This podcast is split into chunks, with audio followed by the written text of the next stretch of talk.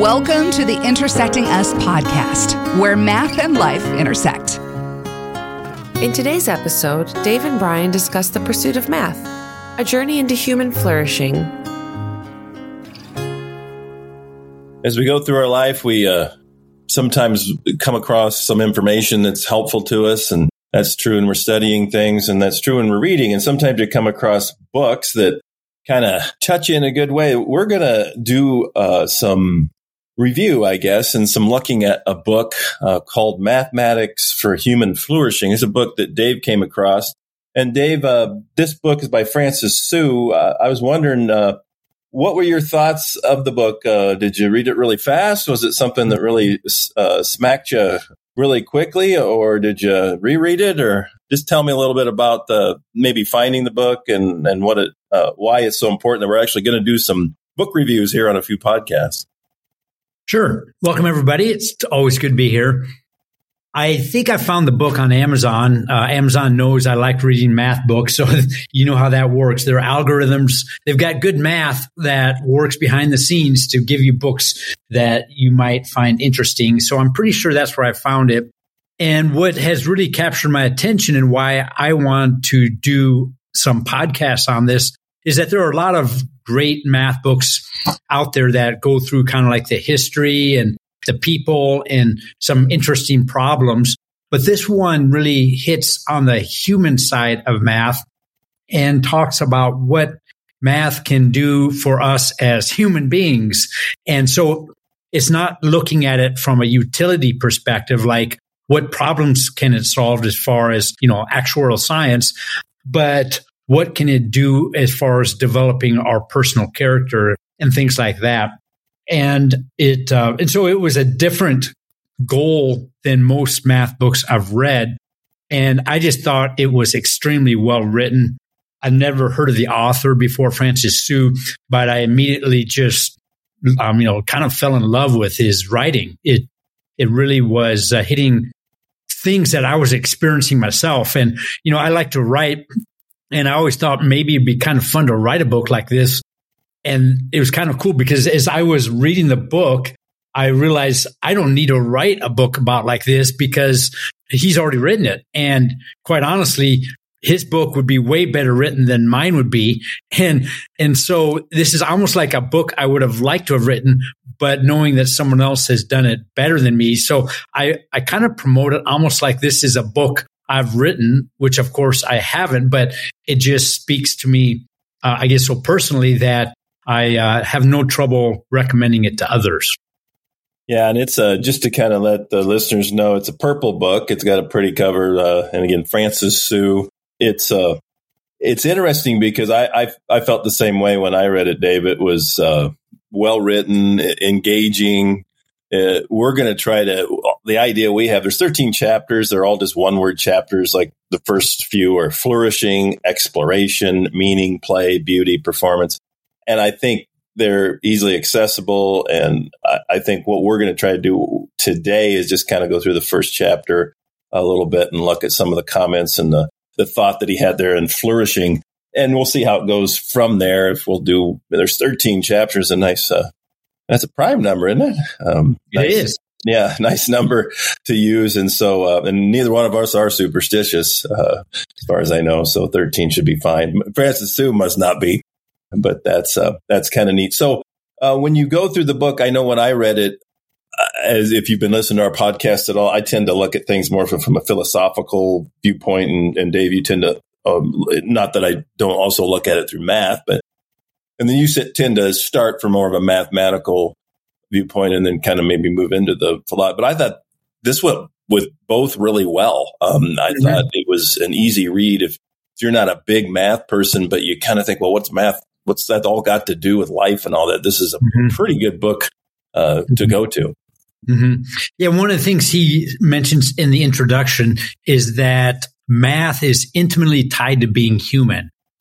And that was not anything I had thought directly about before, but the word he used was he is trying to awaken us, awaken our senses, our human senses that we would all hopefully agree upon as humans are good quality things to uh, have as humans, virtues, and to explain how math awakens those virtues. And he says this is not the last word. In fact, he's hoping that this is just a conversation starter. And so maybe we're taking it to that next step of the conversation. But uh, we likewise, this is hopefully a conversation starter for you, and and it will inspire thoughts that you may have to have conversations with other people. And so, anyway, that's the goal behind uh, the book and why we're talking about it uh, in on our podcast. And I think it does do such a good job of what we try to do at intersecting us you know, intersecting math and life, because that's kind of what this book is really about. At least be one way you could characterize it. I, I know uh, I I read the Kindle version, so I don't know the pagination's the same, but I know on page seven he was talking about that how you know we should invest in people and invest in and that's what he sees math as doing is is challenging people to use their uh, skills to, to, to do more. And as you get into the other chapters, there's more than just figuring out formulas and and mm-hmm. those types of things, but one of the quotes I really liked is he said, Our failure to invest in people is already affecting us now. Mm. Uh, we are easily manipulated when we don't understand how new technologies work, but expect them to make decisions on our behalf. And I thought we had one, we had a podcast, I don't know, a few weeks back that was about AI a little bit or had some of that in there. And that made me think of that. But how many technologies do we use? We're using one right now. And how much do I understand? And you know as well as I do, Dave, you don't have to understand. I don't have to understand completely how my car works to get it to work, but it does help if something goes wrong. Mm-hmm. Um, it's the same thing with technology or, or math. When you know you get the quintessential thing, I get this at uh, at my church all the time. It's the idea those people don't know how to count change anymore. I don't know if you've ever heard that, but it's so funny. It's like, you know, I gave them a 20 and it was, you know, 15, 55 and they gave me back, you know, 10, 10, 15 or something. That doesn't even make any sense. But people, again, it's, it's kind of like that old idea, you know, kids grow up without learning, and that's just basic subtraction. But when it gets to even something deeper, we've talked about that before, how knowing what calculus is and integral and differential and, and know, you know, what's behind it he doesn't get into that too much, but he does get into the fact that this is how you think and it helps the, and the whole flourishing idea. What a neat title, you know, mm-hmm. mathematics for human flourishing. You know, mm-hmm. I, I, just thought that was, that was the way he, and of course the first chapter is about flourishing. Mm-hmm. Well, the very first quote, uh, Brian, you probably appreciated because it came, I think it's pronounced Simone Weil, and she is a sister of a famous mathematician. Uh, her brother was Andre Weil. And uh, any math geeks out there maybe know about him. But anyway, he was uh, famous because he, in 1940, came up with a proof of the Riemann hypothesis for the zeta functions of curves over finite fields, which uh, I understood the first part of that the Riemann hypothesis for the zeta function. So any person that has touched and improved upon Riemann's hypothesis for zeta functions uh, is a remarkable guy. But anyway, that's uh, Simone's brother. But back to the book, Simone is a philosopher. And uh, she's had this quote that every being cries out silently to be read differently. And uh, I will throw that back at you, Mr. Philosopher Brian. Uh, what do you think that's trying to say?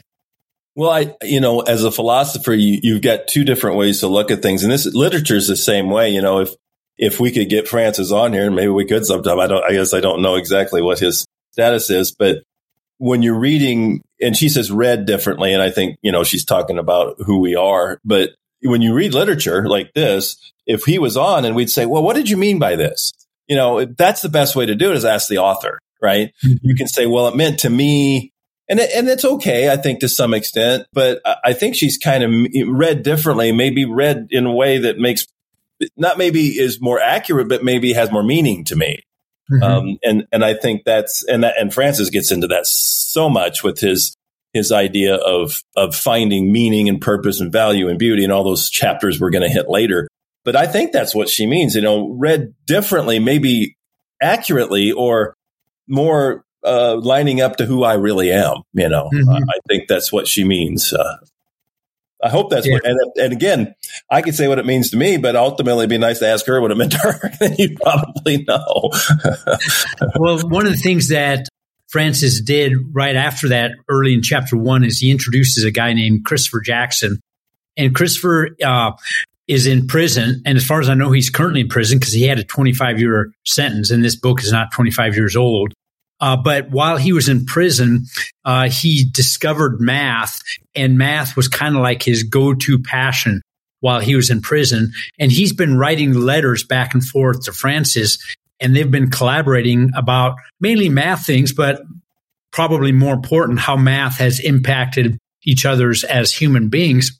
And what Francis was saying is given Christopher's past, uh, the things he was convicted of as a felon, which of course uh, were not pretty things, but would he want to be read differently? In other words, what is our image of what we think about when we think about people, felons in prison who have committed violent crimes serving 25 year sentences?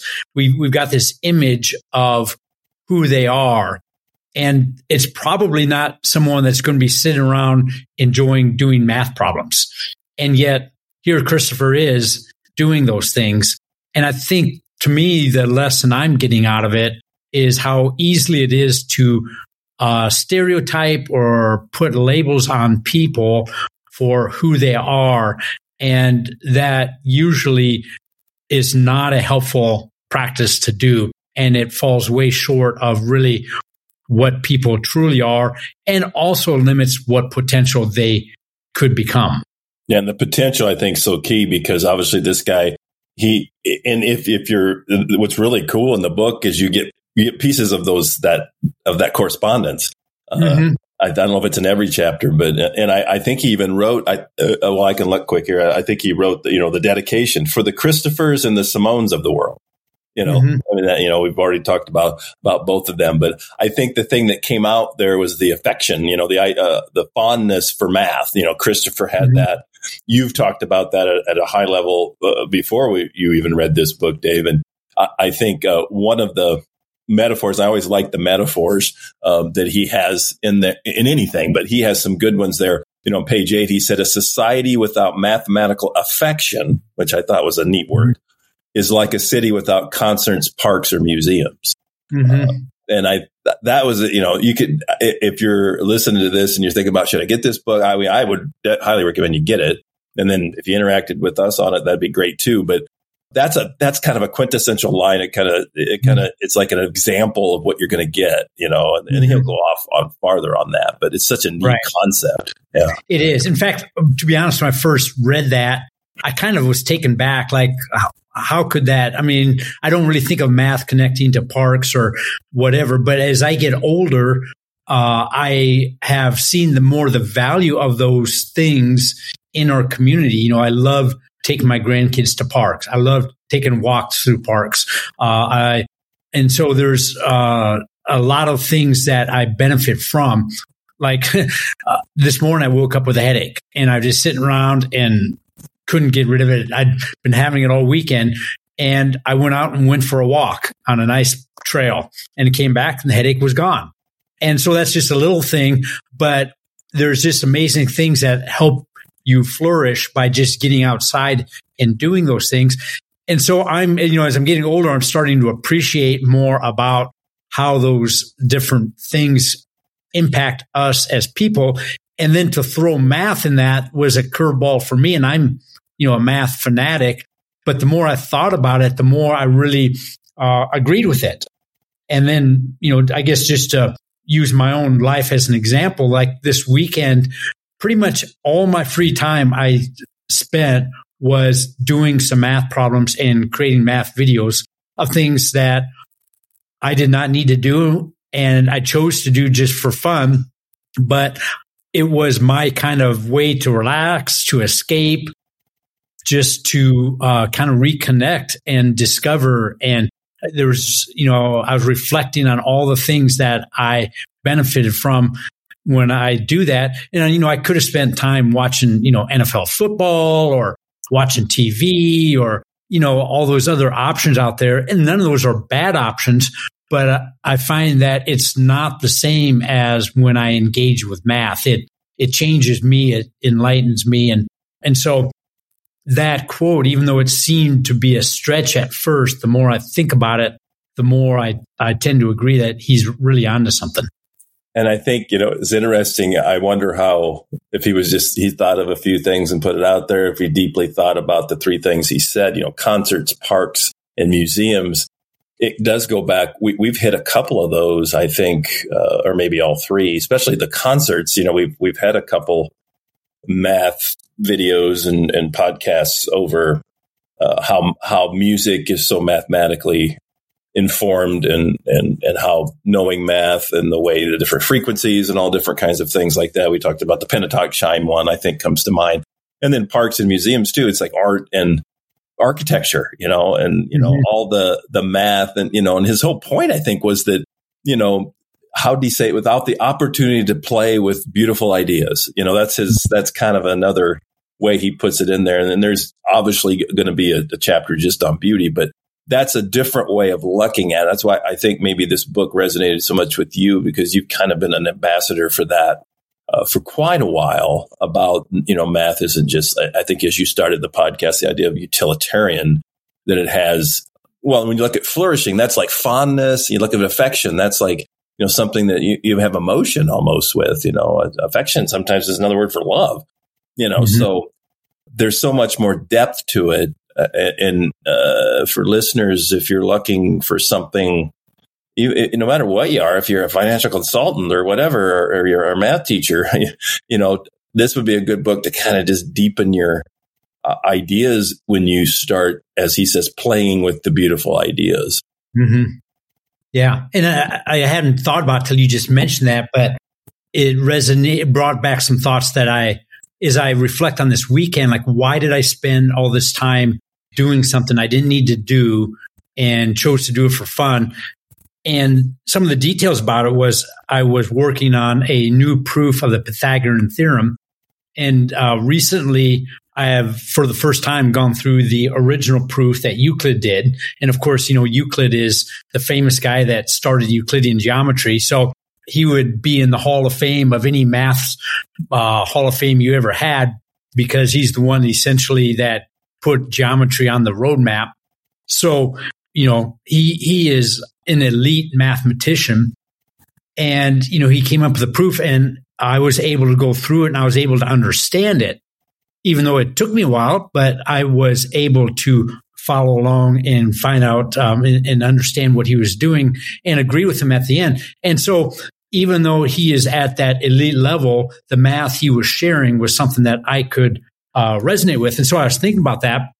Well, then the second proof I was looking at was written in, you know, 1938. So first of all, uh, think about that. Even though mathematicians have been playing with this for thousands of years, that there would be a proof that they hadn't come up with. There's already been hundreds of proofs, and yet they're still coming up with new ones which to me is fascinating that there are ideas improving this that someone has not thought about.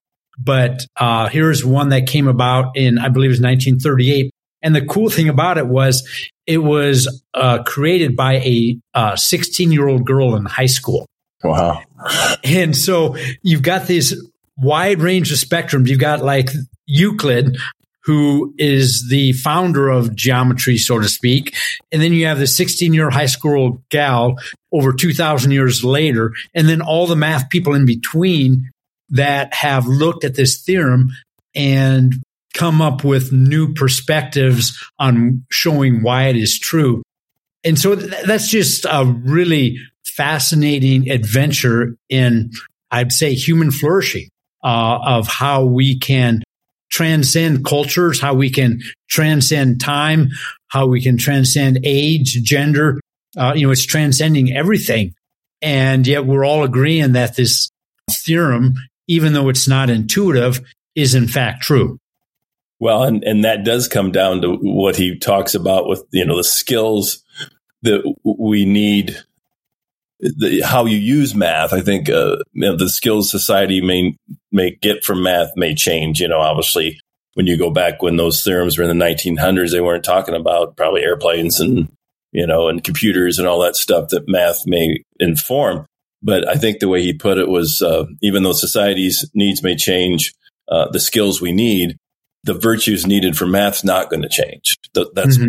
constant. And, and I think that's one of the things that flows through this book and maybe flows through kind of our whole endeavor with intersecting us is that that's aren't we all kind of looking for something and doesn't have to be the only thing in your life but something that has kind of a constant to it you mm-hmm. can count on it mm-hmm. you know you talk about the pythagorean theorem or Euclid, euclidean geometry or any of the proofs uh, that you make you make different find find different ways to do them but they're not you're going to be able to use them you may use them in different ways but they're not changing i mean the, the truth mm-hmm. of them is not changing mm-hmm which helps us flourish. And, and I like the way he got into that with, he even used a nice, uh, you know, Greek word, uh, eudaimonia, which means the highest good. It's a Greek word. You know, the Greeks were getting big into human flourishing and, and, and he moved into virtue with that, which I thought was kind of cool because we don't think of math and virtue as being really related at all. Right. Uh, but right. I think that's more of a maybe a contemporary Western view and maybe not so much a Greek view, or even he used the Hebrew word shalom, which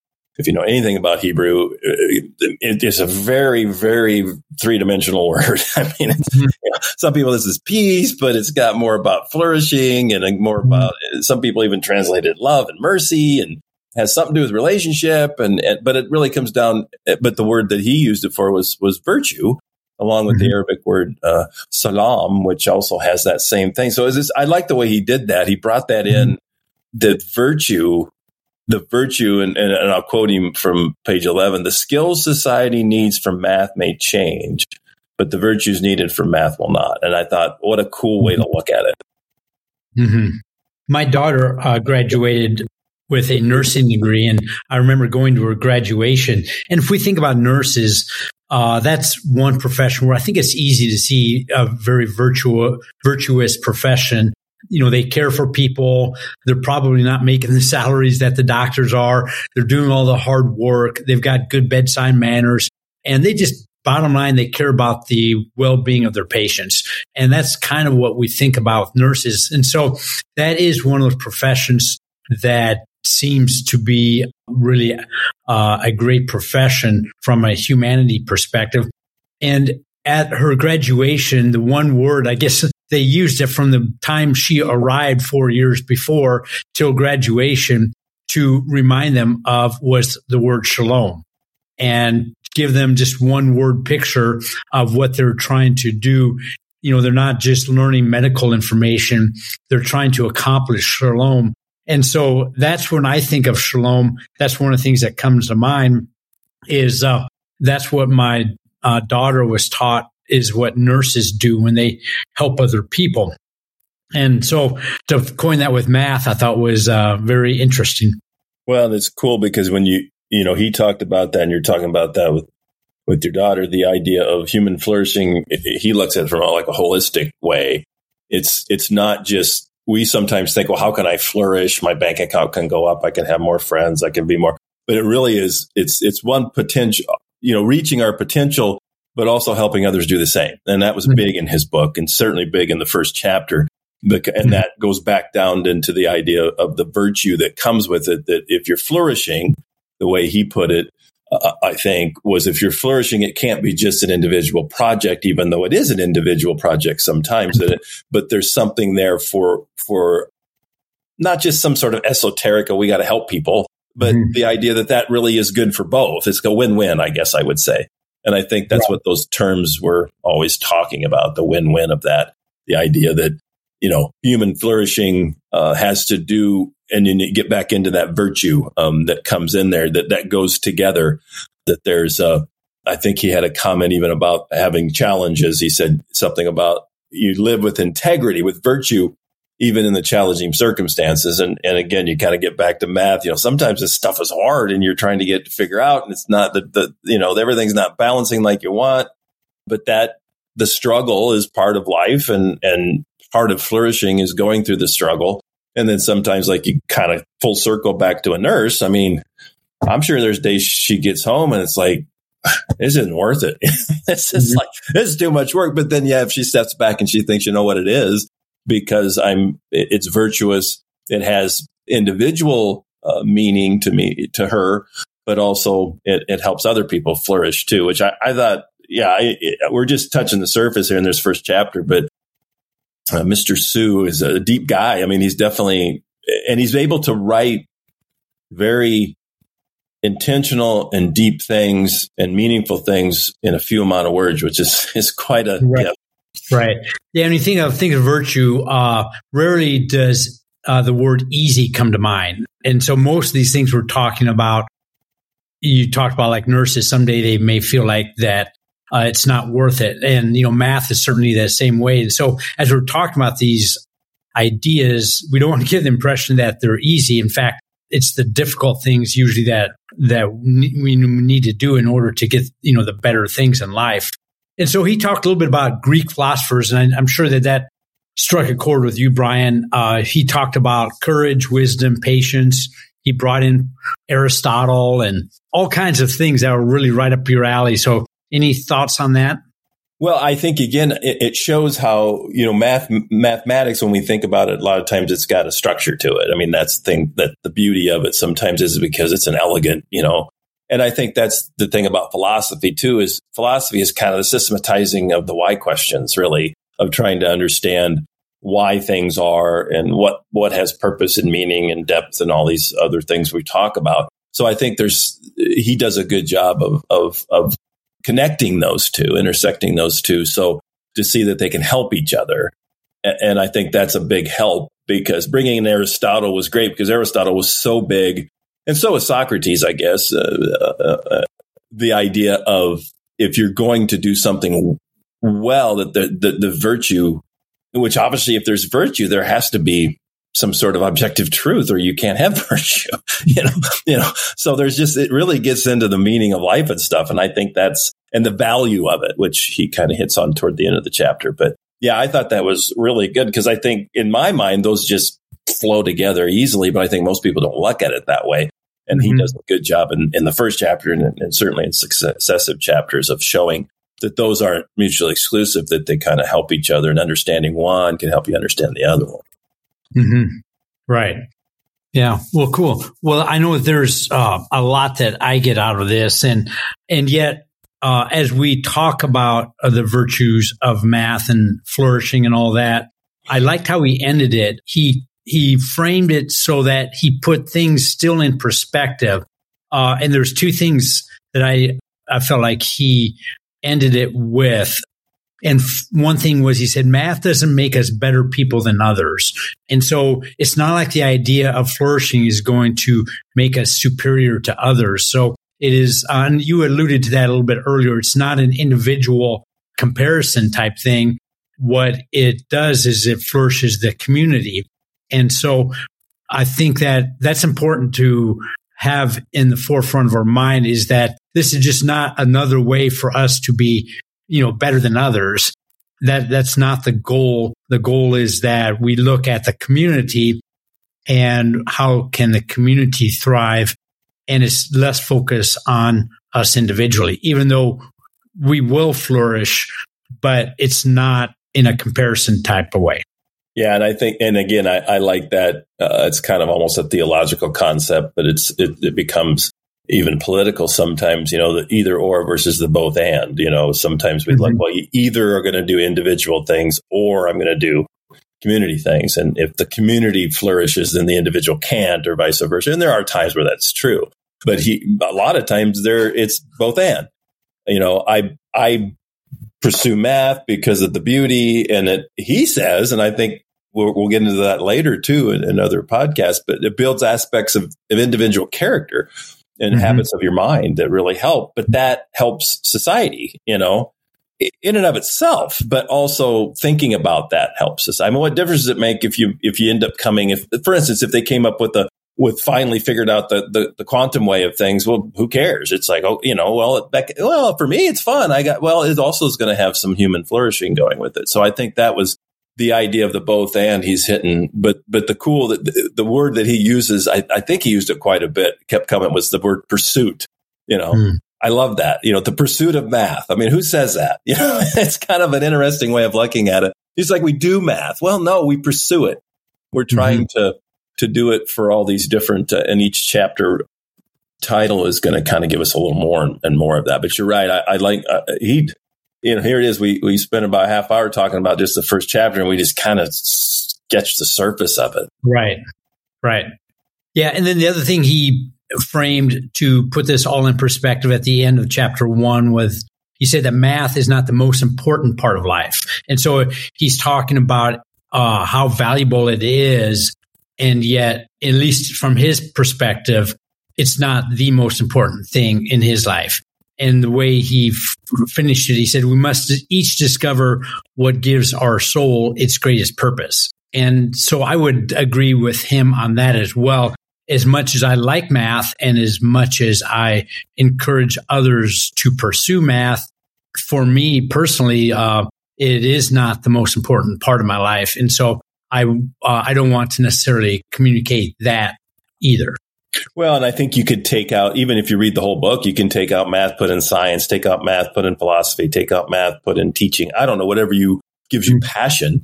Um, the idea that flourishing again, he's he's going to do that more, and we encourage you to get the book, of course. But flourishing has to do. You have to define that. You know, what is it? What does it mean to flourish? Mm-hmm. And I think uh, he does a really good job of showing that there's a depth, and we've been trying to do that through our videos and some through our uh, podcasts and other things to show that there's a lot more depth to life uh, and math is just one of those ways that can help you see that because of its uh, well, of its infinite character. I think is good. So Anything mm-hmm. else as we sum up here on chapter one? We're going to probably get to, I'm guessing, chapter two next, but uh, the next podcast.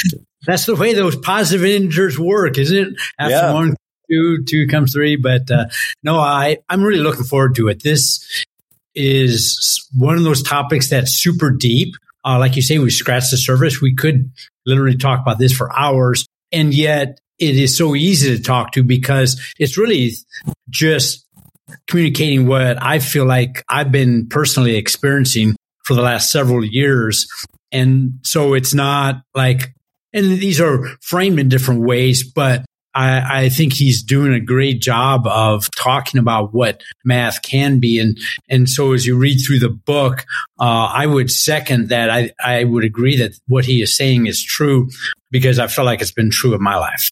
Yeah, and it does. It hits you more than just an intellectual level. It kind of comes at an emotional and psychological level. So, so yeah, we we would hope you get it. It's called Mathematics for Human Flourishing by Francis Su, and it also the, the subtitle is with reflections by Christopher Jackson, which is this guy that's in in, in print. So th- those are kind of neat because you kind of feel like you're part of the the pen pal thing going on there. So we we encourage you to get it. This one was on chapter one. We'll we'll be doing chapter two, which is actually has a really interesting title. It's called exploration. So we invite you uh, uh, to come on to our next podcast uh, that comes up fairly soon as we talk more and more about math and life intersecting.